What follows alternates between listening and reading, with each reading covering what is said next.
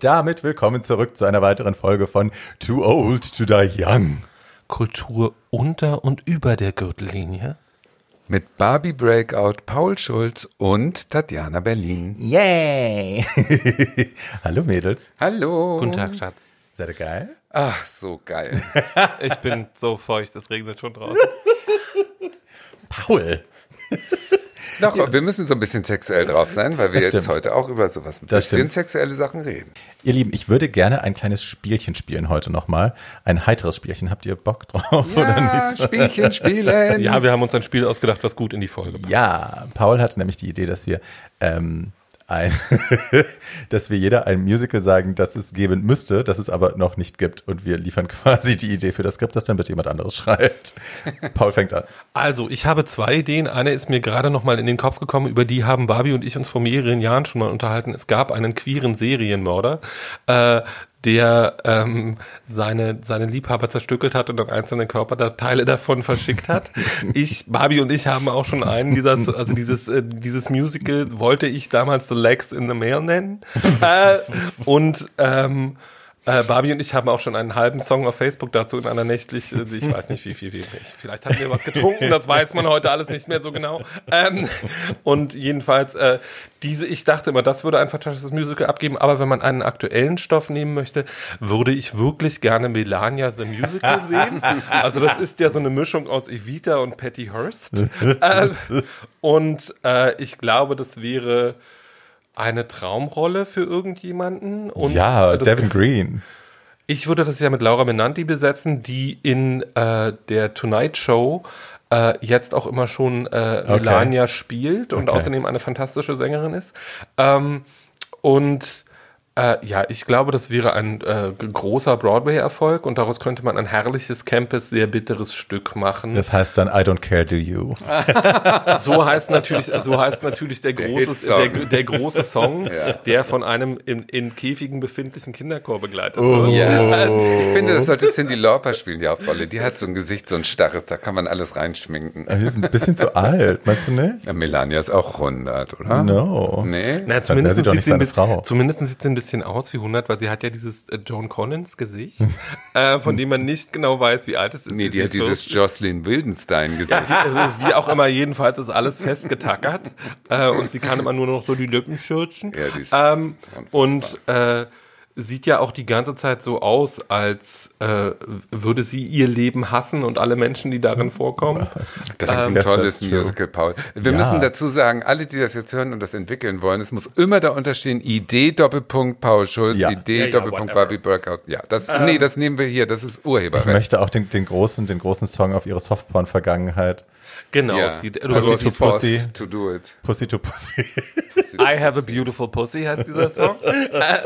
Oder Toll. I am a beautiful pussy, man weiß es nicht genau. Und das endet dann in einem Pussy-Head-Statement.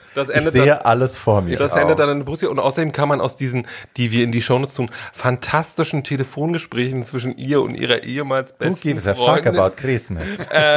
Wo wir alle gelernt haben, dass Melania Weihnachten hasst, kann man auch eine wunderbare Arie zwischen zwei Anrufbeantwortern machen, das ist sicherlich toll. Schön. Und auch günstig in der Produktion. Ja. Oh mein Gott. Das ist schon mal super. Das ist sehr, sehr, sehr, sehr gut. Da komme ich kaum hinterher. Aber ich glaube, meine Idee ist auch gut. Und zwar, wenn es um böse Frauen, über die es noch kein Musical gibt, dann denke ich sofort an Lagerfeld the Musical. Also Karl Lagerfelds Leben als Musical fehlt mir sehr auf der Hauptrolle Bühne. Leslie Jordan. Wer auch immer, aber jetzt werden ja nach seinem Tod die ganzen Enthüllungsbücher gerade geschrieben. Seine Muse hat eins geschrieben, jetzt schreibt sein Leibwächter eins und alle hassen sich und es geht gegen das Erbe der Katze und die Katze wird in einen Song bringen als Cats verkleidet und so. Also das wird ganz großartig. Ich korrigiere mich, ich möchte eigentlich, dass Tilda Swinton oder keine Ahnung. Eigentlich wäre Tilda die Idealbesetzung für diese Rolle. Ja, ich finde, Megan Mullally wäre toll als Karl, aber mit der Piepstimme. Aber nur als der Karl vor der Diät. Ich fände das ganz toll. Ich glaube auch. Das ist und dann Choupette. Choupette ist die Erzählerin. Choupette, genau. Es ist alles eine Rückblende. Und damit haben wir auch wieder eine Rolle für Angelika Milster. Das ist doch perfekt. Die Berliner werden hinströmen. Ja, und wenn das auf dem Broadway gemacht wird, könnte Choupette Choupette natürlich von Betty Buckley gespielt werden. Der Originalbesetzung von der Originalbesetzung von Grisabella. Das wäre natürlich ganz wunderbar. Okay, also das Ding steht auch. Was haben wir noch? Also okay, meins ist, glaube ich, leider nicht so lustig. Ich würde total gerne Roseanne das Musical sehen. Ja, doch, das ist super. Ich habe Roseanne idolized. Ich habe die geliebt. Als damals die Roseanne-Show rauskam, diese Arbeiterfamilie, Darlene, dieses, ne, wir sind anders als die anderen, wir müssen nicht glam sein, wir müssen nicht dünn sein, wir müssen nicht alle operiert sein, wir sind okay mit Lower Class und so. Und dafür sind wir ehrlich und haben das Herz am rechten Fleck. Und ich habe die geliebt. Und dass die dann so abgedreht ist und so eine fucking Nutjob. Ich meine, die hat ja auch eine Nussfarm, eine Macadamia-Farm, die jetzt eingestellt worden ist, glaube ich, auf ihrer Insel. Die ist, aber Liebelein, das sind doch alles großartige Nummern. Stell dir doch mal vor, Roseanne vor der Heiligen Mauer in Israel, begleitet von einem Rabbinerchor und Netanyahu in irgendeiner abgefuckten Nebenrolle. Und dann haben wir irgendwie Roseanne, wie sie irgendwie blondiert sich um die Präsidentschaft bewirbt. Das ist doch auch eine Nummer, die man kaum abwarten kann, vor lauter waldgeschwingten, amerikanischen Fahnen. Und als Kind missbraucht, dann Prostituierte, also ich meine, das steckt alles. Na, sie hat ja so viel erfunden im Laufe ihrer Karriere, ne? Also ich wollte das ja früher nicht hören, wenn Leute gesagt haben, sie ist jemand, der krankhaft im Mittelpunkt stehen muss, auch wenn sie dafür Dinge erfinden muss.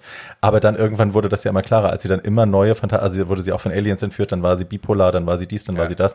Also es war ja immer irgendeine neue Schlagzeile, einfach nur um Relevanz zu haben. Und so ist es ja leider jetzt immer noch. Und darf ich, die dritte Nummer, die mir sofort einfällt, die ich sofort sehen möchte, ist, es gibt also irgendwie das erste Mal, dass sie wirklich richtig negativ aufgefallen ist und wo ich gedacht habe, das National Anthem. Madame, du bist, nein, nicht das National Anthem. Das National Anthem ist natürlich irgendwie auch eine große Nummer, aber die Judenkekse.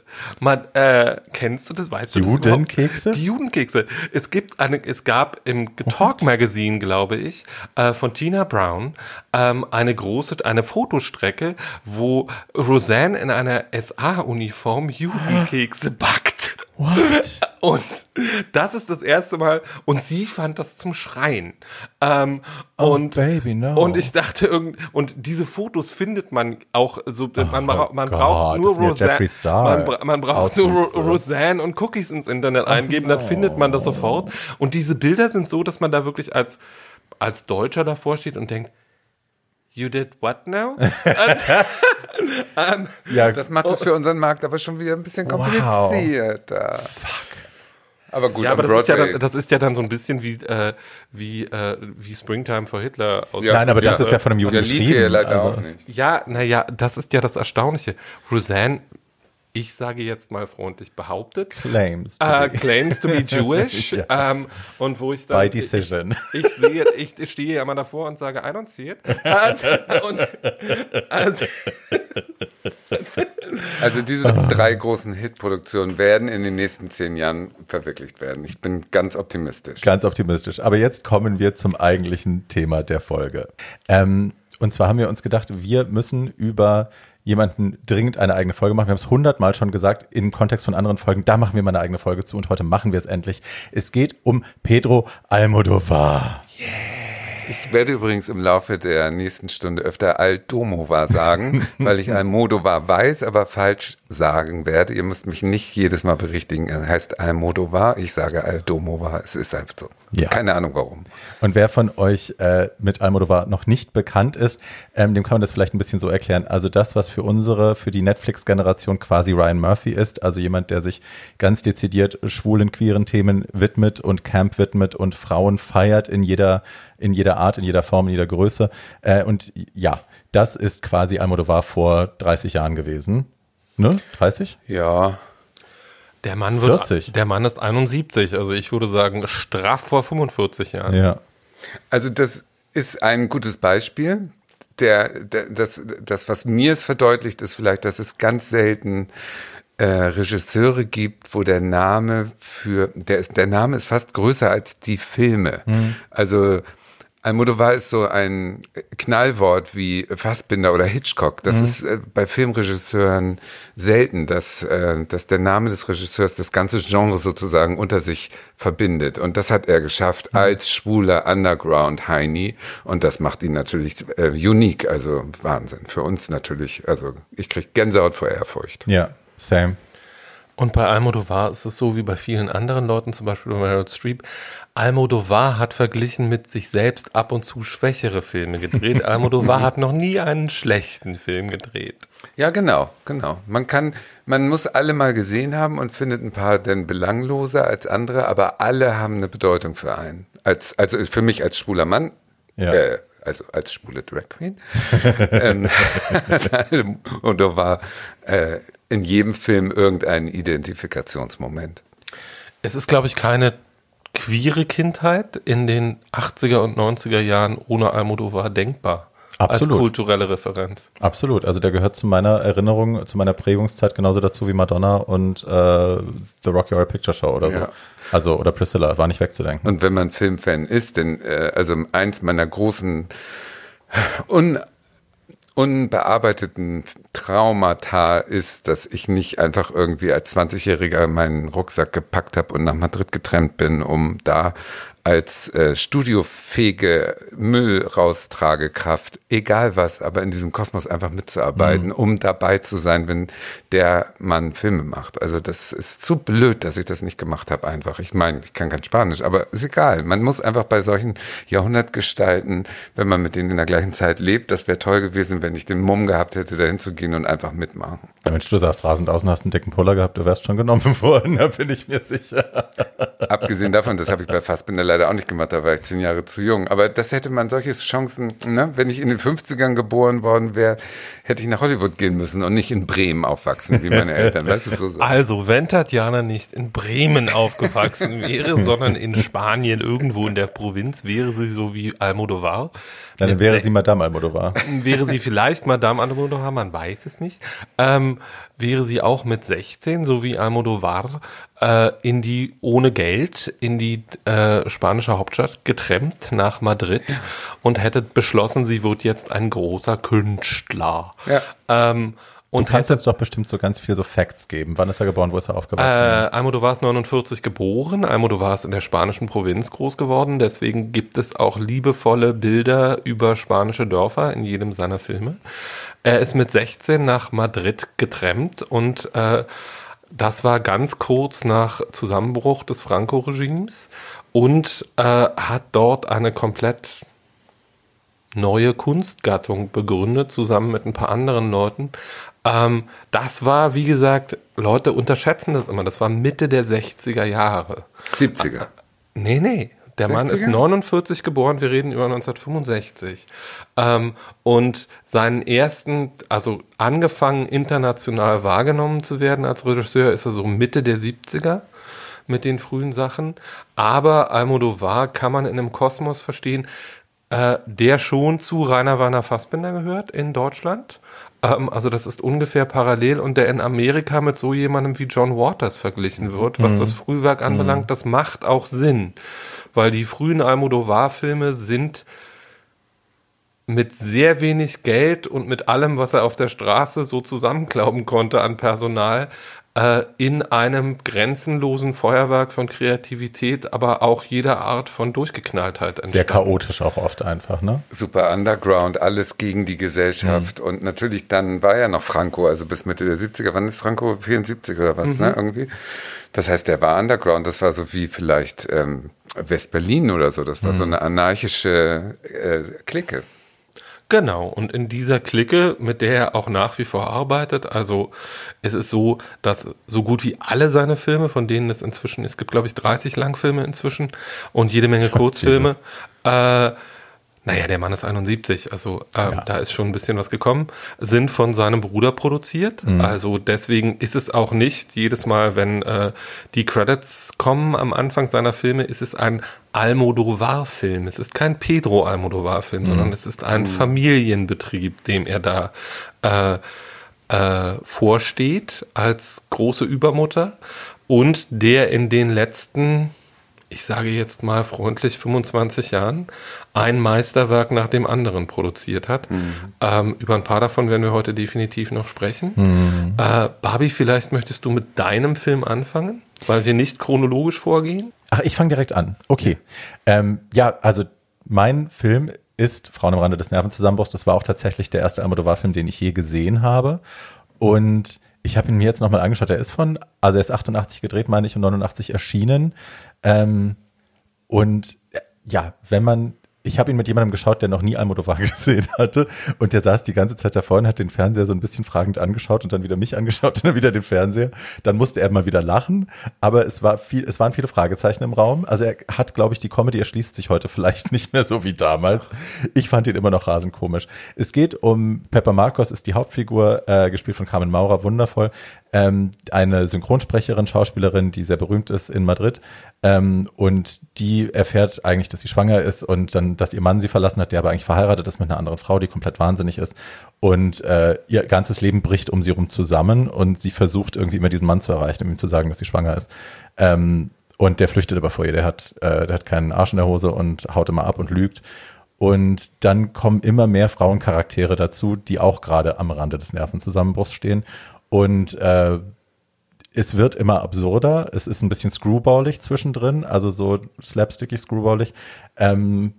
Aber was sich durch den Film zieht, und das ist für mich auch Almodóvar in Reinform, ist, dass die Frauen eigentlich gefeiert werden, egal was sie machen, egal wie sie aussehen, egal wie alt sie sind, ob die klug sind oder nicht, aber irgendwie sind die Frauen, auch die Nebendarstellerinnen, sind alle Scene-Stealers, alle sind sie irgendwie saucool. Ich denke an die Anwältin, ich denke an die Hausmeisterin, die sind ja alle in den paar Sekunden, die man sie sieht, so stark und auch so geil inszeniert. Ja. Am Ende, ich will nicht zu viel verraten, ich will den Film jetzt nicht nacherzählen. Es geht auch um Terrorismus. Ja, aber das ist ja so nebensächlich, also ich bitte dich. Was wichtig für mich ist, dass Rossy de Palma, da habe ich Rossy de Palma das erste Mal gesehen und habe gedacht, um Gottes Willen, diese Frau sieht so seltsam aus, aber irgendwie finde ich sie wunderschön. Und ich glaube, das war auch der Startschuss für ihre große Karriere. Sie ist bis heute für Gautier, modelt sie. Antonio Banderas habe ich da auch zum ersten Mal gesehen, in so einer unsäglichen Buntfaltenhose, so eine Milchsemmel. Und das andere große Thema ist die Farbe Rot. Ich weiß nicht, ich glaube, es ist in jedem Almodóvar-Film, kommt irgendwann dieses tiefe Kirschrot irgendwo vor. Aber ich habe jetzt nochmal geschaut, es gibt, bis auf die Szenen, wo Lucia zu sehen ist, also seine Ex-Frau, die Verrückte, es ist in jeder Szene irgendwas Rotes. Ob es der Nagellack ist, ob es irgendwas auf dem Tisch ist, ob es im Hintergrund irgendwas ist, es ist immer dieses Rot vorhanden. Es ist natürlich sehr spanisch und es ist sehr weiblich und es ist sehr leidenschaftlich und symbolisiert so viel. Aber das fand ich schon so, also ein bisschen schwerhändig fast schon. Also ich finde, das ist gerade seine große Kunst, diese Farbgestaltung der Filme, die so viel aussagt über ihn als Künstler auch, dass der die Vorspänne alleine sind ja Kunstwerke von jedem Film, der hat das ja zur Perfektion gebracht und dieses Rot ist halt Markenzeichen und aber ist jeder Almodóvar so rot wie dieser? Ja, die Farbe Rot spielt in jedem Film eine Riesenrolle, ob das die Tomaten sind, die Penélope Cruz ganz langsam zerschneidet oder ob das ein Toaster von Dolce & Gabbana ist, der in dem letzten Film groß in seiner eigenen nachgebauten Küche, die im Film verwendet wird, gezeigt wird. Rot ist seine Leidenschaftsfarbe. Und es ist immer so geschmackvoll präsentiert, deswegen finde ich es toll. Das stimmt. Und es ist wirklich schön. Es war halt nur, es war mir eine Erinnerung, dass der Film sehr viel mit diesem Rot spielt. Total. Aber dass es halt wirklich in jeder Kamera-Dings drin war für mich jetzt neu. Ist ein Ästhet. Ja. Er ist ein wahnsinniger Ästhet, also irgendwie, er sagt auch selber, dass er bei Hitchcock und George Cukor Filme machen gelernt hat, was das Visuelle anbelangt, und das sieht man auch und man sieht auch, dass er in jedem seiner Filme eine sehr genaue, klare Vorstellung davon hat, was er zeigen will, also irgendwie in Frauen am Rande des Nervenzusammenbruchs ist das jetzt noch nicht so, aber man sieht in ganz vielen der späteren Werke, so ab Beginn der 90er, dass er ganz klar Referenzen zu Cukor oder Hitchcock oder irgendwie sowas macht, dabei aber seinen ganz eigenen Stil behält und dieses Rot ist, hat gleich mehrere Punkte, wo er biografisch ansetzt, nämlich erstmal ist es das Rot der Soutanen der Bischöfe, der Mann ist auf einer Klosterschule großgezogen worden, dann ist das Rot die Farbe der spanischen Revolution, und dann ist das Rot auch das Blut, von dem er immer wieder erzählt.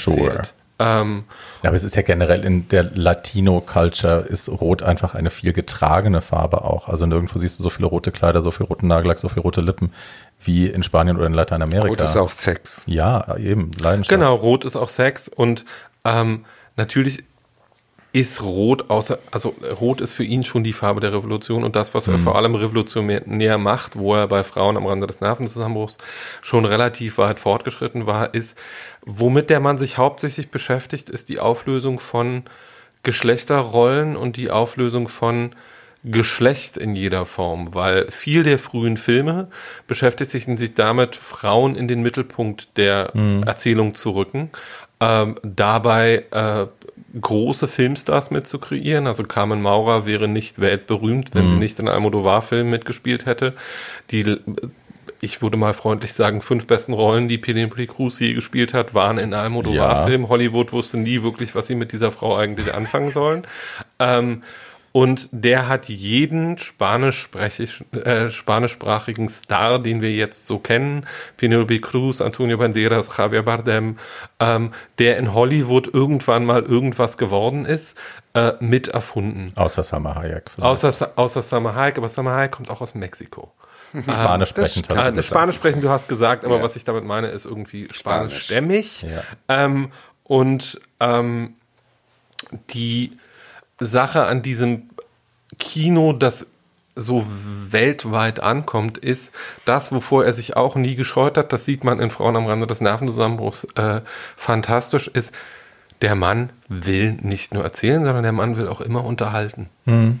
Also, und bedient sich dafür jedweden Mittels, das ihm recht ist, von Horror bis Humor. Ja, und alles ineinander gemischt. Also das ist eben auch bei diesen Filmen, gibt es so viele verschiedene Ebenen. Man kann jeden Almodóvar-Film anders erzählen. Also ich könnte jetzt eine Inhaltsangabe geben von Frauen am Rande des Nervenzusammenbruchs, die ganz anders klingen würde als die von Barbie. Mhm. Und es ist derselbe Film, aber man kann ihn auf so viele Weise sehen und so sehr anders den eigenen Schwerpunkt setzen. Und das ist ja auch so eine Kunst, finde ich, wenn man so ganz verschiedene, viele, viele, viele Ebenen miteinander durchmischt und jeder seinen eigenen Film sieht. Ich finde halt, also wirklich, was mir bei ihm, deswegen habe ich auch vorhin das mit Ryan Murphy gesagt, was mir bei ihm auffällt, ist, dass er wirklich Frauen feiert und dass er sie inszeniert, dass er sie liebt. Und die Männer kommen alle nicht gut weg. Also in Frauen am Rande des Nervenzusammenbruchs sind die Männer alle Weicheier, Lügner, Terroristen, haben keinen Arsch in der Hose, grapschen tendenziell. Vergewaltigen. Ja. Aber sehr lustig vergewaltigen sie da, muss man sagen. Es ist halt alles irgendwie blöd. Und die Frauen sind halt einfach die Stars der Filme. Und das, da macht auch keinen Unterschied in einem Film, auf den wir später noch kommen. Also es sind immer auch transsexuelle Frauen dabei. Es sind ältere Frauen dabei. Es geht jetzt nicht nur um die jungen und schönen Cis-Frauen. Genau. Und das, was auch immer passiert und was ich vom Frühwerk her bis in die letzten Filme durchzieht, ist, homosexuelle und transsexuelle Charaktere haben immer Hauptrollen. Das war im Kino der 80er und der späten 70er Jahre auch keine Selbstverständlichkeit. Und es geht nicht um irgendwelche Visconti-mäßig Aschenbach, wir leiden uns jetzt hier zu Tode, sondern das sind immer Leute, die eine Sexualität haben, die einen Schwanz haben, die einen Arsch haben, die irgendwie ein Interesse daran haben, ihr Leben auszufüllen. Und die eher meistens, das ist jetzt eine kleine elegante Drehung, mit den schönsten Heterosexuellen des spanischen Kinos besetzt. Angefangen von Antonio Banderas, von dem das schöne Zitat überliefert ist, es gibt, glaube ich, keinen anderen Schauspieler, der mehr Homosexuelle gespielt hat als ich. James Franco would disagree, but hey. Ja, but James Franco tries a little hard. Banderas hat schon Mitte der 80er, als das wirklich noch ein internationaler Karrierekiller hätte sein können, in Matador und Gesetz der Begierde, Almodóvar ist erst im Thriller, wenn man das mal so nennen will, schwule Männer gespielt, die nicht gängigen schwulen Rollenklischees im Kino entsprachen, sondern die irgendwie eine Geschichte zu erzählen hatten und mitbrachten. Und dabei auch immer, und das ist jetzt, weil er 71 ist, wahrscheinlich nicht mehr so ganz wichtig, aber eine sehr rege Sexualität hatten, die er auch gezeigt hat. Das war damals ein Skandal, wenn man das heute sieht, sind die Sexszenen im Gesetz der Begierde, sitzt man ein bisschen davor und denkt, ach ja. Damals war das alles sensationell und ein großer Stil und ein Bruch und ein großer Skandal, mit dem er auch, wenn er handwerklich nicht so perfekt gewesen wäre, sehr schnell gegen die Wand hätte fahren können. Aber der Mann ist einfach mit Frauen, die am Rande des Nervenzusammenbruchs, das war seine erste Oscar-Nominierung, ist er zum Weltstar geworden und ab da hat er auch fast durchgängig Meisterwerke abgeliefert. Über eins davon redet Tatjana jetzt. Ja, ich könnte noch so viel sagen zu Frauen am Rande des Nervenzusammenbruchs. Ich will nur noch einen Satz sagen, das gilt aber auch für den Film, über den ich gleich rede, Alles über meine Mutter, dass der geschafft hat, auf der Ebene A wird jemand vergewaltigt, sag ich jetzt mal, was ja ein ernstes, trauriges, schreckliches, dramatisches Ereignis ist. Aber er wird vergewaltigt. Die wird doch da bewusstlos beschlafen von dem einen oder in irgendeinem Film. Die träumt davon. Wie auch immer. Auf jeden Fall, wenn irgendjemand in einem Almodovar-Film vergewaltigt wird, so, dann kreuzt er das mit einer Komik, die das dann so wieder aufhebt sozusagen. Also die denkt dann an Kochrezepte in der Zeit, meinetwegen, oder macht sich Sorgen über ihren Nagellack oder irgendwie sowas, was das dann wieder zu so einer hysterischen Art von Comic bringt. Und dieses Austarieren von völlig unterschiedlichen Gefühlsaufwallungen im Zuschauer, dass da plötzlich, also man erschreckt, aber gleichzeitig lacht man und dann weint man und dann lacht man wieder und so, das kommt ja alles in so schneller Abfolge und das ist, finde ich, auch eins seiner großen Erfolgsgeheimnisse, was ich so genial finde. In Alles über meine Mutter hat das natürlich 10 Jahre später, 99, zur Perfektion gebracht. Das ist eigentlich ein todtrauriger Film, eigentlich. Aber man ist die ganze Zeit irgendwie nicht deprimiert oder nicht traurig beim Zugucken. Obwohl es eine ernste Geschichte ist, sind so viele unterschwellige, witzige Sachen dabei. Also die Inhaltsangabe fällt einem wirklich schwer, weil, wie gesagt, ich kann jetzt erzählen, es geht um eine Mutter, die ihren Sohn verliert, dadurch den Halt verliert und dann mit auf die Suche geht nach ihrem HIV-kranken, transsexuell gewordenen Mann, der als Prostituierte in einer anderen Stadt arbeitet, aber gleichzeitig auch noch eine Nonne geschwängert hat, die dadurch auch HIV wurde. Und so kann man den Film erzählen und denkt, oh Gott, was ist das denn?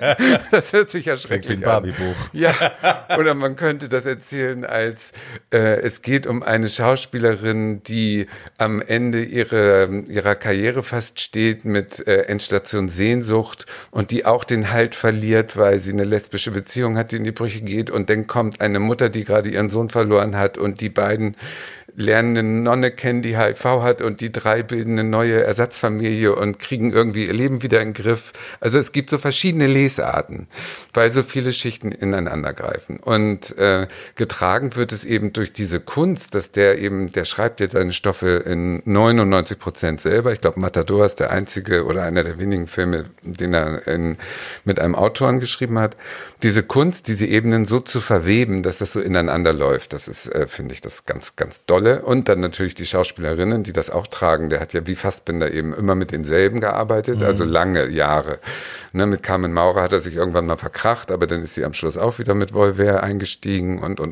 Das war der Geist quasi, der auf dem genau gelebt hat. Ne? Ja. Und die hat, diese Schauspielerfamilie ist ja eben, das sind so skurrile Typen. Seine eigene fleischliche Mutter hat auch immer irgendeine Hausmeisterin gespielt oder war in jedem Film wie so ein Hitchcock, so ein Mini-Auftritt hat sie gehabt und so, also es war ganz großartig. Und die Marisa irgendwas, die Hauptdarstellerin in Alles meine... Ja, die liebe ich ja. Die spielt ja auch in vielen seiner Filme und die hat auch so ein Gesicht, ist keine schöne Frau, aber die hat eine Ausstrahlung, dass sich dir die Haare aufstellen. Und Penélope Cruz ist da in einer ganz frühen Rolle als eben die HIV-kranke Nonne.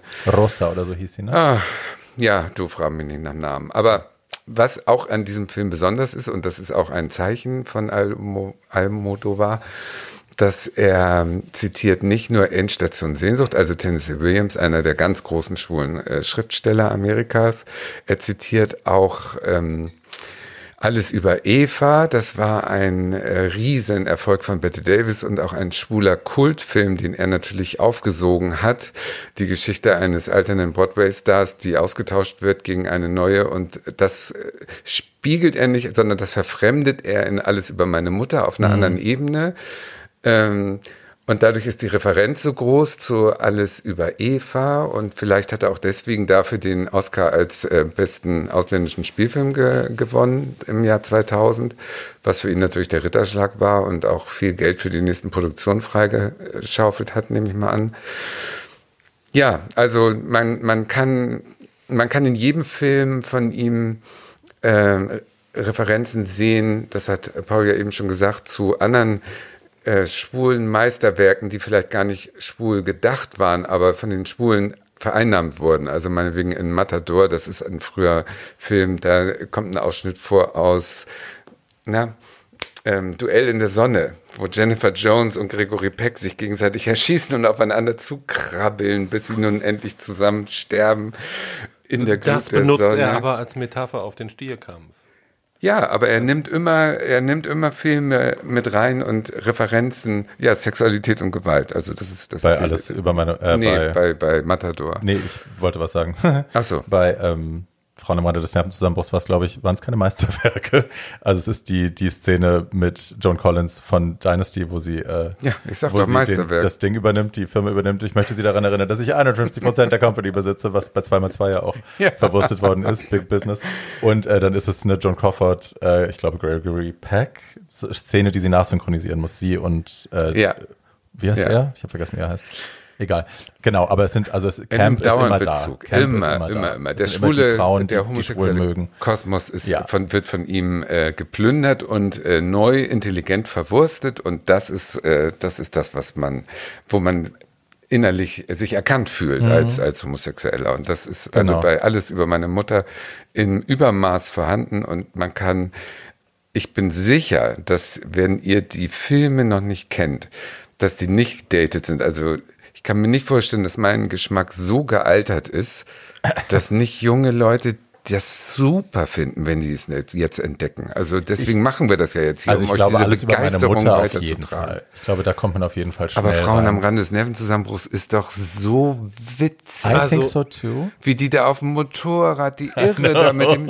Also das ist so witzig, wenn ihr diesen Film... Und der Taxifahrer, ist er nicht selber der Taxifahrer? Spielt er den dann? Ich glaube nicht, dass er das selber war. Er spielt ja auch oft in seinen Filmen so eine kleine Rolle. Aber ja, Supercamp auch. Superlativ. Also Leute, ihr habt im Gegensatz zu uns alten Schabracken, die wir hier sitzen, habt ihr es noch vor euch, Almodóvar zu entdecken. Und das ist etwas, worum ich euch wirklich beneide, weil ich weiß, dass ich jedes Jahr, wenn ein neuer Film rauskam, mit Orgasmus geschüttelt vor Glück da ins Kino gegangen bin. Und das habt ihr noch vor euch, also freut euch drauf.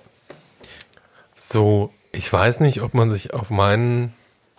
Doch. Ich weiß gar nicht, ob es mein Lieblings-Almodóvar ist, weil... Was ist denn dein Lieblings-Almodóvar? Ich glaube, ich habe keinen Lieblings-Almodóvar, weil ich einfach viele dieser Werke so unfassbar großartig finde, dass ich nicht weiß, wofür ich mich entscheiden. Also wenn man sich zwischen Alles über meine Mutter oder Sprich mit ihr oder Volver entscheiden müsste, das könnte ich gar nicht. Die sind alle so... Mala Education war auch Wahnsinn. Ja, Wahnsinn. Genau. Die sind alle so großartig, aber auch so verschieden, dass es sehr, sehr schwierig ist, da eine Auswahl zu treffen. Deswegen habe ich mich... Was ist denn der, entschuldige, wenn ich dich unterbreche, was ist denn der mit Un Año d'Amor? Wo sie ist irgendwie eine Schauspielerin und sie kommt in diesen Nachtclub, wo ein Transvestit sie spielt quasi. Schlechte Erziehung. Ist das mal Schlechte Erziehung. Ja. Und also deswegen habe ich mich für den vielleicht meist diskutierten und meist gehassten Almodóvar der letzten zumindest 20 Jahre entschieden. Dieser Film heißt Die Haut, in der ich wohne. Und die Inhaltszusammenfassung klingt abstrus. Es gibt aber einen sehr sinnvollen Film ab. Antonio Banderas spielt einen Arzt, der ein Schönheitschirurg ist und der sich im Keller seines palastartigen Hauses unterstützt einer von der fantastischen Marisa Perudo gespielten Haushälterin, von der sich dann später herausstellt, dass sie auch seine Mutter ist, die perfekte Frau gebaut hat. In der ersten Hälfte des Films denkt man, um Gottes Willen, das arme Geschöpf muss sich von diesem Sadisten da wieder und wieder zurechtschnippeln lassen. Häuten, oder? Nicht häuten, sondern er hat eine Kunsthaut erfunden, die er ihr einpflanzt.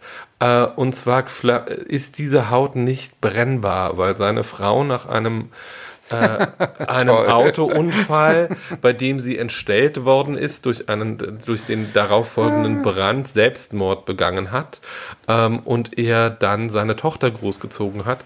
Im Laufe des Films stellt sich heraus, dass diese Frau, die er da im Keller seines Hauses Frankensteinartig zurechtschnippelt, vielleicht doch kein Opfer ist, weil sie etwas getan hat, das ihn dazu getrieben hat, das zu tun. Und es stellt sich übrigens heraus, dass diese Frau nicht ursprünglich eine Frau war. Toll, ich liebe das jetzt schon. Der Film ist damals von vielen Leuten sehr bewundert worden, weil er, also viele Filmkritiker haben geschrieben, das ist der beste Hitchcock, den Hitchcock nie gedreht hat. Es gab aber von Seiten der Trans-Community auch böse, böse Vorwürfe der Transfeindlichkeit. Right. Ich kann aus meiner Perspektive und mit filmhistorischer Weitsicht nur sagen, dieser Film hat kein Trans-Thema. Darum geht es nicht. Es geht nicht um den Wechsel von Geschlechterrollen. Es geht nicht darum, eine Feminisierung als etwas, als Strafes zu inszenieren, sondern es geht um Beziehungen innerhalb von Familien. Und es geht um die Macht, die das Äußerliche im Leben von bestimmten Menschen übernimmt. Es gibt übrigens keinen anderen Film, in dem Rot eine so entscheidende Rolle spielt, wie in Die Haut, in der ich wohne. Du hast auch da in jedem Bild einen roten Signalton, von Sesseln über Teppiche bis zu Blut, das ab und zu fließt, oder Kleider, die getragen werden. Und der Film ist ein erzähltechnisches Meisterwerk. Also er ist auch auf allen anderen Ebenen ein Meisterwerk. Aber man begreift erst in den letzten 30 Minuten, was einem da eigentlich erzählt wird. Der Film war damals politisch und sehr umstritten. Wurde von einigen in Spanien als eine Referenz auf das Franco-Regime gelesen, wurde von einigen deutschen Kritikern komplett verrissen. Ist auch einer, von dem er sagt, dass er ihn heute immer noch so drehen würde. Ich finde ihn unglaublich interessant. Ich finde es unglaublich vielsagend, dass es der einzige Almodóvar ist, den man auf Netflix angucken kann. Bei uns in Deutschland. Bei uns in Deutschland. Ja. Und ich finde, er ist auch eine gute Almodóvar-Einstiegsdroge. Also wenn man verstehen will, wie meisterlich, aber auch wie merkwürdig das Universum ist, in dem Almodóvar sich bewegt, und auch hier gibt es wieder komplett überzeichnete Szenen, die so albern sind, dass man am Boden liegt, weil man so lacht, aber es gibt auch Momente großer Gewalt und großer Berührung, und den kann man sich, glaube ich, wenn man wissen will, ob das einem gefällt oder nicht, kann man den, glaube ich, ganz gut angucken. Er ist aber auch nicht der typischste Almodóvar. Er ist nicht der typischste Almodóvar, aber er ist viel dunkler, als die meisten Almodóvar sind, aber er ist jetzt auch nicht dunkler als Schlechte Erziehung zum Beispiel. Nee, auf einer anderen Ebene. Und er ist aber keiner, der eher, also er hat ja auch so freundliche Komödien gedreht, so Fliegende Liebende zum Beispiel. Das ist der schlimmste von allen. Das ist so ein Drecksfilm, da muss man wirklich sagen. Ich habe einen Trailer gesehen und wusste sofort, da gehe ich nicht rein. Also das ist halt sein, wie ich jetzt sagen würde, das ist sein Musical ohne Musik, der ist halt so beballert, dass man die ganze Zeit denkt, du hast ein bisschen zu viele Doris Day-Filme geguckt, das ist ja schrecklich. Ja, da wollte er irgendwas zeigen, was er nicht geschafft hat. Und dann gibt es nach wie vor immer noch mal das Gerücht, dass Almodóvar einen englischsprachigen Film drehen wird. Dieses Gerücht gibt es jetzt seit 20 Jahren. Ich glaube nicht, dass es noch mal dazu kommt. Ist auch nicht nötig. Er hat, um zu illustrieren, wie aktuell Almodóvar auch nach inzwischen fast 45 Jahren Karriere noch ist. Das Letzte, was der Mann gemacht hat, ist, dass er eine Neuverfilmung von The Human Voice gemacht hat, einem berühmten Einakter-Theaterstück, mit dem Hilde Knef in Deutschland auch mal sehr berühmt geworden ist. Von Cocteau, ne? Die menschliche Stimme. Genau, die menschliche Stimme von Cocteau. Und zwar als Kurzfilm, so kurz ist der Film nicht, ich glaube, es sind 45 Minuten, damit war er im letzten Jahr in Cannes mit Tilda Swinton in der Hauptrolle. Natürlich. Und, da gucke ich aber lieber die Version mit Ingrid Bergmann auf YouTube. Ja, das ist sicher richtig. Das kann man auch beides miteinander vergleichen. Aber irgendwie der Mann hört nicht auf. Also sein letzter Film, alle diese Filme und alle seine Filme haben auf irgendeine Art und Weise autobiografische Bezüge, die man, und es ist immer nicht selbstreferenziell, sondern er beutet sich selbst als künstlerische Quelle auch so ein bisschen aus und die eigene Biografie am nahesten dran daran, über sich selbst und die eigene Kindheit zu erzählen, war er, glaube ich, in Schlechter Erziehung. Ja, und Volver. Und als Bonbon für die Leute, die das interessiert, Almodovars Filme sind vollgestopft mit schönen, nackten Kerlen. Wollte ich gerade sagen. Das ist ja wohl auch ein Grund, die alle zu gucken. Also immer. Also man kriegt ja einen Orgasmus nach dem anderen. Also nicht in meinem. Das ist kein nackter Sieht man Mann da gewesen. Keinen nackten Popo? Nee. Okay. Aber der ist so hysterisch, dass er deswegen einem zum Orgasmus bringt. Ja, aber diese nackten Menschen, die männlichen nackten Menschen in seinen Filmen, hat er ja in dem letzten, wie heißt der denn, Sinnlichkeit und Depression oder wie hieß der letzte? Nein. Nee. Der hieß ein bisschen anders. Das ist auch wieder Leid und Herrlichkeit. Leid und Herrlichkeit. Wie die Douglas Sirk natürlich, wie die alten Douglas Sirk-Melodramen. Da spielt er, Antonio Banderas spielt Almodóvar. Und war dafür für den Oscar nominiert? Ja, alt und gebrechlich und krank und drogensüchtig und was alles. Aber auch. Und die Rückblenden zeigen aber, wie er als Kind von einem Dorfjungen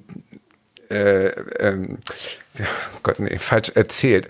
Also er als Kind hat einem Dorfjungen, der nur die Wände der Höhlen in den Dorf, haben die Leute in Höhlen gelebt, gewaist hat und also gewischt hat, und diesem Dorfjungen hat er Schreiben und Rechnen beigebracht als Kind, und dieser Dorfjunge, der sich da nackt in seiner Küche Dieser Dorfjunge nimmt in der Küche dieser Höhle ein 5 Minuten langes Bad mit einem Schwamm. Und einem Schwanz. Und wer danach nicht mit Ständer im Kino gesessen hat, hat echt Erektionsstörung. Also so ein sexuell aufgeladener. Und ich meine, das ist hier, wir reden davon, dass ein 7-8-jähriges Kind das als Erweckungserlebnis seiner Homosexualität sieht und begreift. Da passiert nichts zwischen denen. Aber alleine dieser Anblick dieses jungen Mannes, der sich da seine weiße Farbe abwischt und dabei nackt da steht, ist so hocherotisch gemacht. Also, und da kräht keiner. Peter Rast. Hier in Deutschland würden ja sofort, wenn das irgendein Filmregisseur wagen würde, die würden ausdrücken.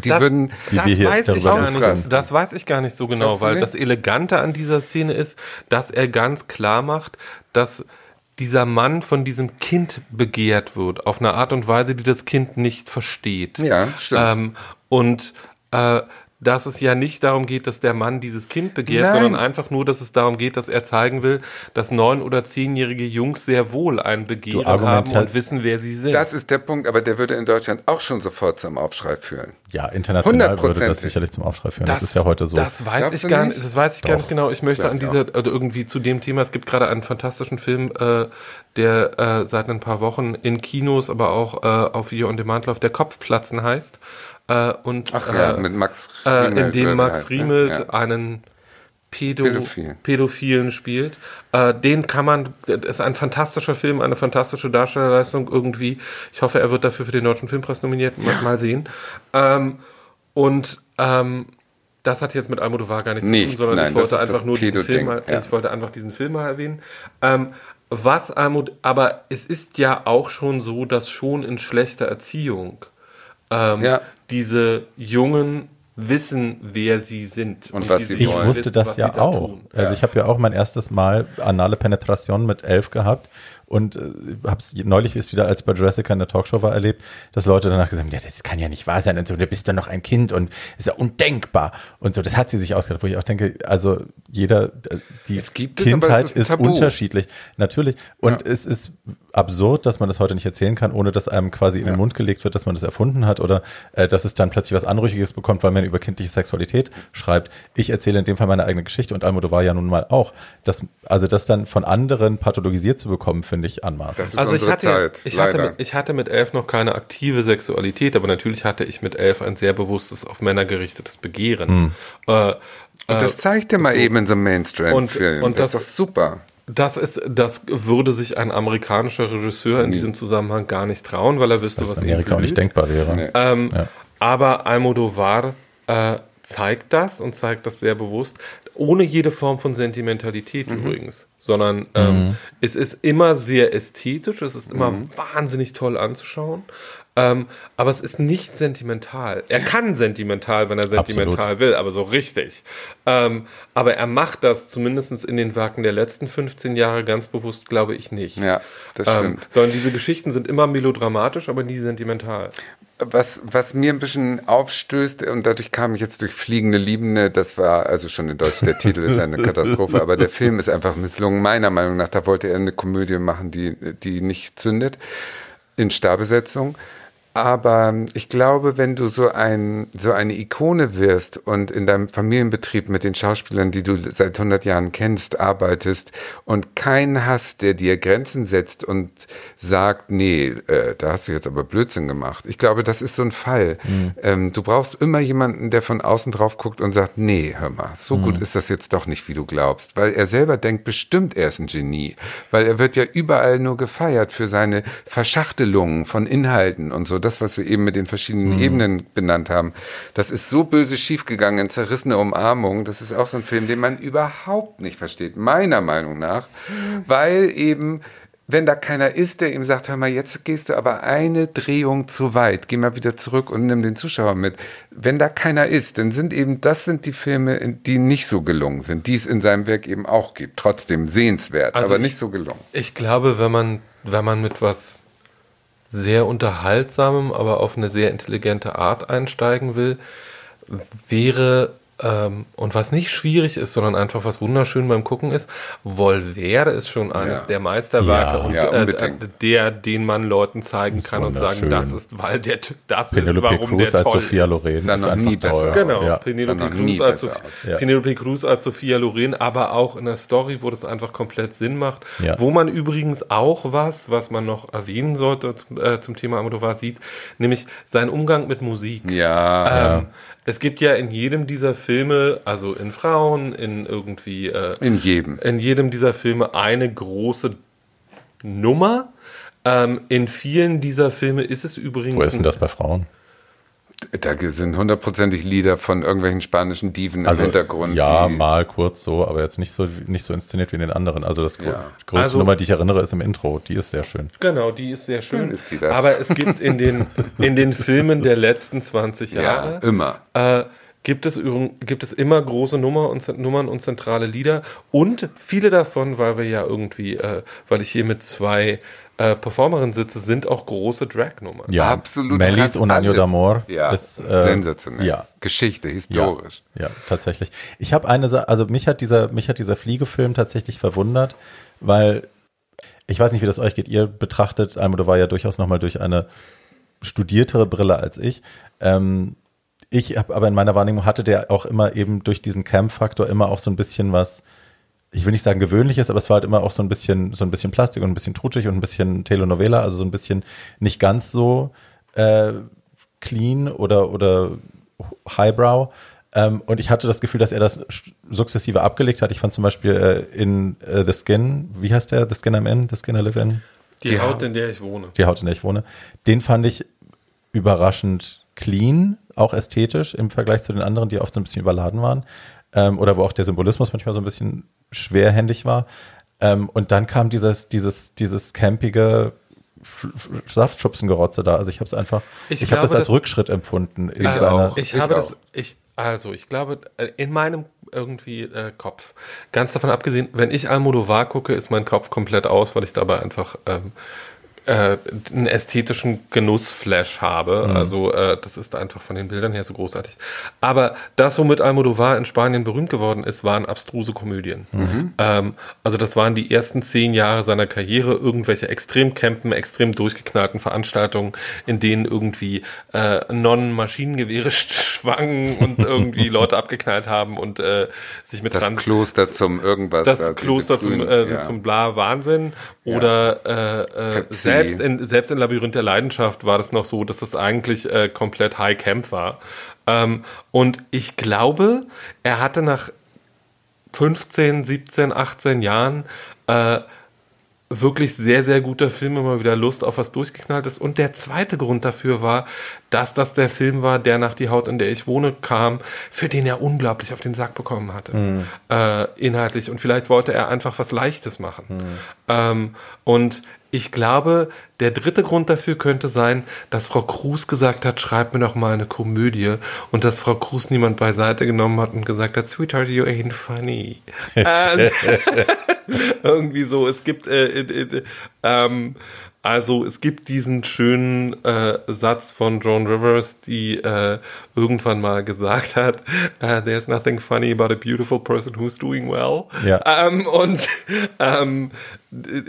Man muss ja auch nicht alles sein. Penélope Cruz ist eine fantastische Schauspielerin. Und wenn ihr... der vielgeschortene Woody Allen das richtige Material schreibt, kann Penelope Cruz auch sehr komisch sein. Mhm. Aber dieses Buch war einfach nicht gut. Da hat Herr Almodóvar nach 20 Jahren gedacht, ich mache nochmal was völlig Durchgeknalltes, und konnte es auf einmal nicht mehr. Es war ein Rohrkrepierer einfach. Und also vielleicht bei anderen Standards nicht so schlimm, aber wenn man es halt an seinen sonstigen Leistungen, an seinem sonstigen Werk vergleicht, ist es einfach... War es schäbig, muss man leider sagen. Fand ich auch. Also man muss, vielleicht haben wir vorhin noch, wir haben es kurz nur erwähnt, die Ähnlichkeit zu Fassbinder, die hat mich immer ein bisschen ratlos gemacht, weil ich finde gerade das Tempo bei Almodóvar toll, dass es schnell alles immer ist. Die reden ja wie aufgezogen und sind so hysterisch oft. Und die Fassbinder-Filme sind ja immer sehr langsam, geradezu statuesk, ne? Sie stehen alle weit weg, um die Distanz zu symbolisieren, und sind kalt miteinander und so weiter. Hier und aus den 70ern. Ja, viele von ihm. Und dann habe ich aber irgendwann mal Satansbraten gesehen. Ja. Das ist so eine vollkommen hysterische, Almodóvar-ähnliche Groteske.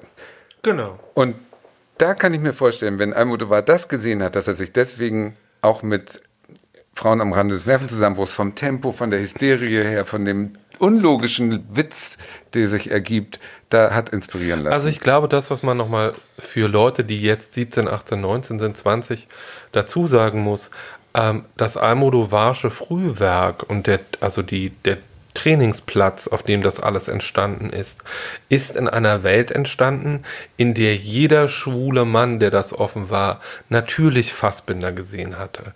Natürlich wusste, wer die amerikanischen durchgeknallten Underground-Filmer sind. Natürlich wusste, wer Jack Smith ist, dem er ganz viel schuldet. Und der wusste, weil er High Camp ist. Das hatte schlicht was damit zu tun, dass, wenn man den Kanon der queeres Kunstschaffen der wusste, wer Andy Warhol ist und wusste, was Pop-Art ist, aus den 60ern, 70ern anguckt. Es gab kein Internet und es gab keine großen, riesigen Videotheken, in denen das alles auf Vorrat gehalten wurde, und es gab kein Netflix und es gab kein Amazon Prime, sondern es gab eine Woche, in denen bestimmte Underground-Filme in irgendwelchen Pupskinos liefen. Und vor und in diesen Pupskinos versammelten sich alle schwulen Männer, die in dieser Gegend wohnten, um diesen Film zu gucken. Das waren auch soziale Begegnungen. Und deswegen die Referenzsachen, die da stattgefunden haben, natürlich kannte der Fassbinder. So. Der kannte aber auch vor allem John Waters. Ne? Also natürlich kannte er John Waters. Und genauso wie Bockmeyer dann später auch diese absurden Filme gemacht. Und natürlich war der wahrscheinlich irgendwann mal bei Wally Bockmeyer irgendwann im Theater. Aber natürlich war es genau umgekehrt, dass Fassbinder sehr genau wusste, was dieser Irre in Madrid da gerade macht. Weil die Szene war sehr klein. Die Szene war ein Dorf. Und auch die künstlerische Szene war ein Dorf. Und natürlich kannten auch alle in New York und San Francisco Almodóvar in den 70er Jahren schon. Weil, ja, diese Filme liefen in 2 amerikanischen Kinos, aber diese Kinos waren in New York und San Francisco. Und deswegen, der war einfach, als er dann anfing, wirklich ernsthaftes Weltkino zu machen. Und ich glaube, selbst Frauen am Rande des Nervenzusammenbruchs oder solche Sachen wie Kika oder Tie Me Up, Tie Me Down, die High ja noch Heels. Sehr, oder High Heels, die ja noch sehr, so dieses ganze Victoria April Jahrzehnt, ist ja nach wie vor sehr camp, sehr sexuell aufgeladen und an, sagen wir mal freundlich, ernsthaftem Hitchcock- oder Cukor-artigem Erzählen noch nicht so hundertprozentig interessiert. Und ich, so der erste Film, wo alle gesagt haben, okay, der ist ein Meister, war schon Alles über meine Mutter. Es ist aber, also ich will jetzt mich nicht weiter aus dem Fenster lehnen, weil ich habe nicht alle gesehen, im Gegensatz zu euch, nicht mal wahrscheinlich die Hälfte. Aber das ist auch der mir vom Inhalt am wichtigsten vorkam. Also wo ich wirklich gedacht habe, wow, da hat er wirklich auch aufgemacht und da hat er wirklich, also da hat er mich auch am meisten bewegt. So. Ja, der ist seiner Zeit 1000 Jahre voraus gewesen mit dieser Wahlfamilie, was heute die bei Pose und so diese Transsexuellen, die in neue Familien, sich neue Familien suchen, weil sie verstoßen sind. Oder auch Tales of the City. Tales of the City, ja. Genau. Das ist in diesem Film ja das Zentrum und das ist so modern, ja, das sensationell in der Zeit schon. Es und ist das ja, spricht uns an. Wir haben in einer anderen Folge schon mal drüber gesprochen, über 20 Zentimeter. Er hat, glaube ich, auch eine Professur dann gehabt irgendwo und hat unterrichtet, meine ich, Film unterrichtet, oder nicht? Kann sein, doch. Meine ich. Irgendwas weil ich glaube, dass der Mensch, der 20 Zentimeter gemacht hat, einer seiner Studenten war. Das bestimmt. Kann aber auch ein Gerücht gewesen sein. Doch, weil da sieht man sehr deutlich seine Einflüsse. Total. Und man sieht eindeutig das, was du vorhin erwähnt hast mit der Vergewaltigung, die dann aber irgendwie in eine... Lustig wird. Nagellackier, bla bla. Und das ist ja auch bei ihr so, immer wenn sie ihre narkoleptischen Anfälle hat oder wenn sie Sex mit Kunden haben muss, kommt da eine groß inszenierte, kitschige Songnummer. Ja, naja. Da sieht man das. Und jetzt... Ich weiß nicht, ob ihr Paquita Salas kennt. Kennt ihr das? Das ist eine Netflix-Serie. Also eine Serie, die man auf Netflix gucken kann, im spanischen Original mit Untertitel. Ich habe alle Staffeln geschaut, obwohl ich Untertitel hasse, in Sprachen, die ich nicht verstehe. Und ich habe alle Staffeln geschaut, weil die wirklich einfach so lustig ist. Und auch da sieht man seine Einflüsse. Ne? Also es ist irgendwie Ab-Fab auf Spanisch mit einer Trans in der Hauptrolle. Aber man sieht auch immer noch Almodóvar. Naja, ich glaube, das, was man sich... Also man darf es schon deswegen nicht unterschätzen, weil alles, was im spanischsprachigen Kino der letzten 40 Jahre mit Sex oder Gewalt zu tun hat, ist fast immer, selbst in Partita Daron, der nun wirklich eine Gewaltorgie ist, ist ganz klar zu erkennen, dass die alle Almodóvar gesehen haben und dass die mit dieser Bildsprache arbeiten und dass die mit der Signalfarbe Rot übrigens auch alle richtig schön hantieren können. Und ich glaube, das, was ihn für mich so bemerkenswert macht, filmgeschichtlich gesehen, ist, dass es gibt ja ganz viele ältere Regisseure, die dann ein Meisterwerk drehen oder 2 und dann irgendwie sagen, so, jetzt habe ich hier aber wirklich abgeliefert und jetzt kann ich mich mal aufs Altenteil legen oder irgendwie. Und Almodóvar ist 71, hat in den letzten 20 Jahren ungefähr 10 Filme gedreht, die da stehen werden, für die Ewigkeit. Und das alte Männchen hört nicht auf. Und das alte Männchen hört nicht auf, sondern macht dann mit fast 70 oder im Jahr seines 70. Geburtstags seinen bisher persönlichsten Film, nämlich Leid und Herrlichkeit, wo er sich von Antonio Banderas spielen lässt, aber seine Krankheitsgeschichte. Einen alten, relativ rührenden, ich würde jetzt nicht traurigen sagen, weil der ist nicht unglücklich, sondern rührenden Mann spielt, der, weil sein Leben nicht mehr so aufregend ist, wie als er jung war, irgendwie in relativ gesetztem Alter anfängt, Heroin auszuprobieren und rauszufinden. Und Almodóvar macht übrigens überhaupt keine Verrenkungen dabei, wenn er danach gefragt wird, ob das autobiografisch ist, das mal freundlich abzunicken. Und auch dazu zu sagen, das ist es halt, was irgendwie, ich weiß, ich bin eigentlich im Alter ihrer Großväter, aber ich bin nicht ihre Großväter. Mhm. Ich bin ein Mann, der seit er 14 ist, offen schwul ist, und das sind immerhin 56 Jahre, und wenn Ihnen das nicht passt, können Sie mich übrigens immer noch kreuzweise am Arsch. Ja, das ist das Dolle, dass der diese Filme abliefert und das auch weitermacht. Das ist ja, wie ich am Anfang sagte, es gibt Hitchcock, Billy Wilder vielleicht, George Cukor, ist ja nur eine Handvoll von Regisseuren, die das geschafft haben. Wer? Ja, aber Kubrick alle 6 Jahre oder 7 Jahre oder alle 10 Jahre. Ja, gut, aber es gibt so ein paar Namen, aber es ist eine Handvoll insgesamt und da gehört er mit zu, das ist ein großes Verdienst. Und nochmal ganz kurz zu den Referenzen. Gerade ganz neu auf Netflix ist eine Miniserie, was ich ja sehr liebe, die ist nur 4 Stunden lang. Jemand muss sterben mit Carmen Maura in der Hauptrolle, eine spanische, vollkommen durchgeknallte Familien, Drama um 2 schwule Jungs im Franco-Spanien. Es geht natürlich nicht gut aus und es ist, es hat Anleihen, sagen wir mal so. Also von den Schauspielern bis das Kind aus Leid und wie heißt das? Herrlichkeit. Leid und Herrlichkeit spielt auch mit und. Das ist, kann man sich gerne mal angucken. Und wo du eben 20 Zentimeter erwähnt hast, den kriegt man ja nirgends hier ordentlich zu finden, leider. Ist ja ein sensationeller Film. Also wenn ihr den irgendwo findet in einer japanischen Raubpressung, nehmt ihn mit. Und wir dann zusammen. Ich habe ihn auf DVD zu Hause, ich kann dir gerne leihen. Ich habe ihn, aber es gibt ihn selten auf Streaming-Diensten. Also man kann 20 Zentimeter wunderbar auf Amazon CO UK auf DVD bestellen. Okay, super Tipp. Macht das bitte alle. Und dann bestellt bitte, und kauft auch gleichzeitig den Film Ramon. Oh, ja. Das ist nämlich der erste von Penélope Cruz und Javier Bardem. Beide, sie war vielleicht 17, Javier war 20. Sagen wir mal, sie sind beide blutjung und sehr knackig. Blutjung und auch nur nackig und nur irgendwie, und sie ist die Tochter der Hure des Dorfes und ein Traum, dieser Film. Und ich würde das gerne freundlicher ausdrücken, aber das kann man nicht. Javier Bardem nagelt Penelope Cruz gegen einen Zaun, während im Hintergrund Stiere blöken. Ich bin so feucht, wenn ich daran nur denke, der ist nämlich auch da Unterhosenmodell von so einem Otto-Versand und wird diese Gurke gezeigt in Großaufnahme, also es ist ein Traum. Dieser ganze Film ist ein einziger feuchter Traum.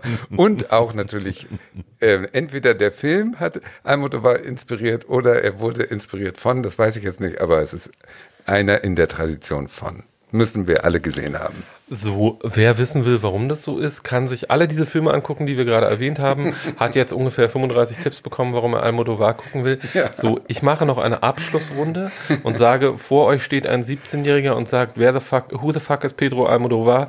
Ihr drückt ihm welchen Film in die Hand? Ich würde ihm Alles über meine Mutter in die Hand drücken, tatsächlich.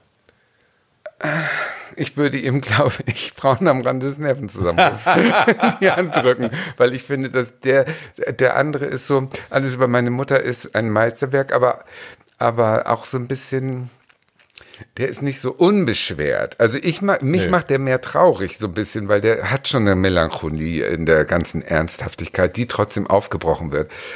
Ich finde diese hysterischen Verfolgungsjagden in Nervenzusammenbruch und die Rossy de Palma und diese Guacamole mit Betäubungsmittel, Gazpacho und diese ganze Hysterie dieses Filmes, das würde ich Ihnen 17-Jährigen geben. Weil das Kleid der Senora so hässlich ist. Also, ich würde ihm Volver in die Hand drücken, weil wer danach nicht in einem roten Kleid eine weiße Mole entlang gehen möchte, ist einfach nur doof. Ja, das stimmt. Ach, wir würden ihm einfach die Sammelbox, es gibt inzwischen so eine Almodóvar-Sammelbox, da sind alle Filme drin, die würden wir ihm auf seine kleinen, schmalen Schultern. So, wir kriegen dafür keine Prozente, aber ich sage das trotzdem. Es gibt 8 frühe und 8 späte Almodóvar-Filme, auch auf Amazon CO.uk. Das gibt es im Original mit englischen Untertiteln, also nicht für jeden zu gebrauchen. Ich habe sie zu Hause. Ich habe sie unter anderem auch deswegen zu Hause, weil jede dieser Boxen 15 Pfund kostet. Mhm. Wow. Ich habe auch so eine Box und der 17-Jährige kann gerne zu mir kommen, um sie sich abzuholen. Dirty old man. So, holen Sie bitte nur diese Box ab, gehen Sie nicht über los. Okay, ich warte auf euch, 17-jährige hübsche Jungs. warten. You're gonna get us in trouble. Ich werde lange warten. Aber du hast ja die ganzen, du hast ja die Box, und kannst diese Filme alle nochmal angucken. Ja. Also, wir sagen es nochmal nach außen. Tatjana, eine Frau wartet. Ja. Tatjana, das Musical fehlt übrigens auch. Tatjana, das Musical. Ich ändere übrigens von Karl Lagerfeld das Musical auf Tatjana, das Musical. So, das nochmal am Schluss. Das sind dann lauter große, noch zu schreibende Drag-Nummern, die schlecht geplayback, die asynchron performt werden. Mit so flugzeugeinweise Handbewegungen. Ja, und die Perücke muss fliegen, die muss abfallen. Okay. Sehr schön. Gut, meine Lieben, das war eine wundervolle Sendung mit euch, eine wunderschöne Folge. Ja. Wenn ihr uns schreiben wollt, wenn ihr Anregungen habt, Fragen oder Komplimente loswerden wollt, dann könnt ihr das tun. Und zwar an toooldtodieyoungpodcast@gmail.com und die Ziffer 2, also 2 ist jeweils die Ziffer 2. Wer übrigens faul ist, kann da auch einfach nur einen Namen in die E-Mail schreiben über jemanden, über den wir mal eine einzige Folge machen sollten. Ja, aber auch gerne begründen, warum. Ich finde, ganz faul sollen sie nicht sein. Ja, also da jetzt nur reinzuschreiben, share. Ist doch irgendwie, obwohl. Wobei, wir sollen mal eine Share-Folge. Wir machen eine Share-Folge. Yay! Oh. Okay, ihr könnt euch freuen, meine Lieben, die Ideen purzeln nur so aus uns heraus. Oh, toll, eine Share-Folge. Also ich verspreche jetzt, ich kann in diesem Zusammenhang, glaube ich, versprechen, dass mit der Share-Folge dauert jetzt keine 8 Wochen. Ja. Ihr könnt euch schon mal darauf freuen. Ja. Wir freuen uns auch schon darauf. Wir freuen uns auch, wenn ihr uns beim nächsten Mal wieder zuhört. In diesem Sinne, auf Wiedergehört. Tschüss. Tschüss. Share-Folge. Share-Folge. Mädels.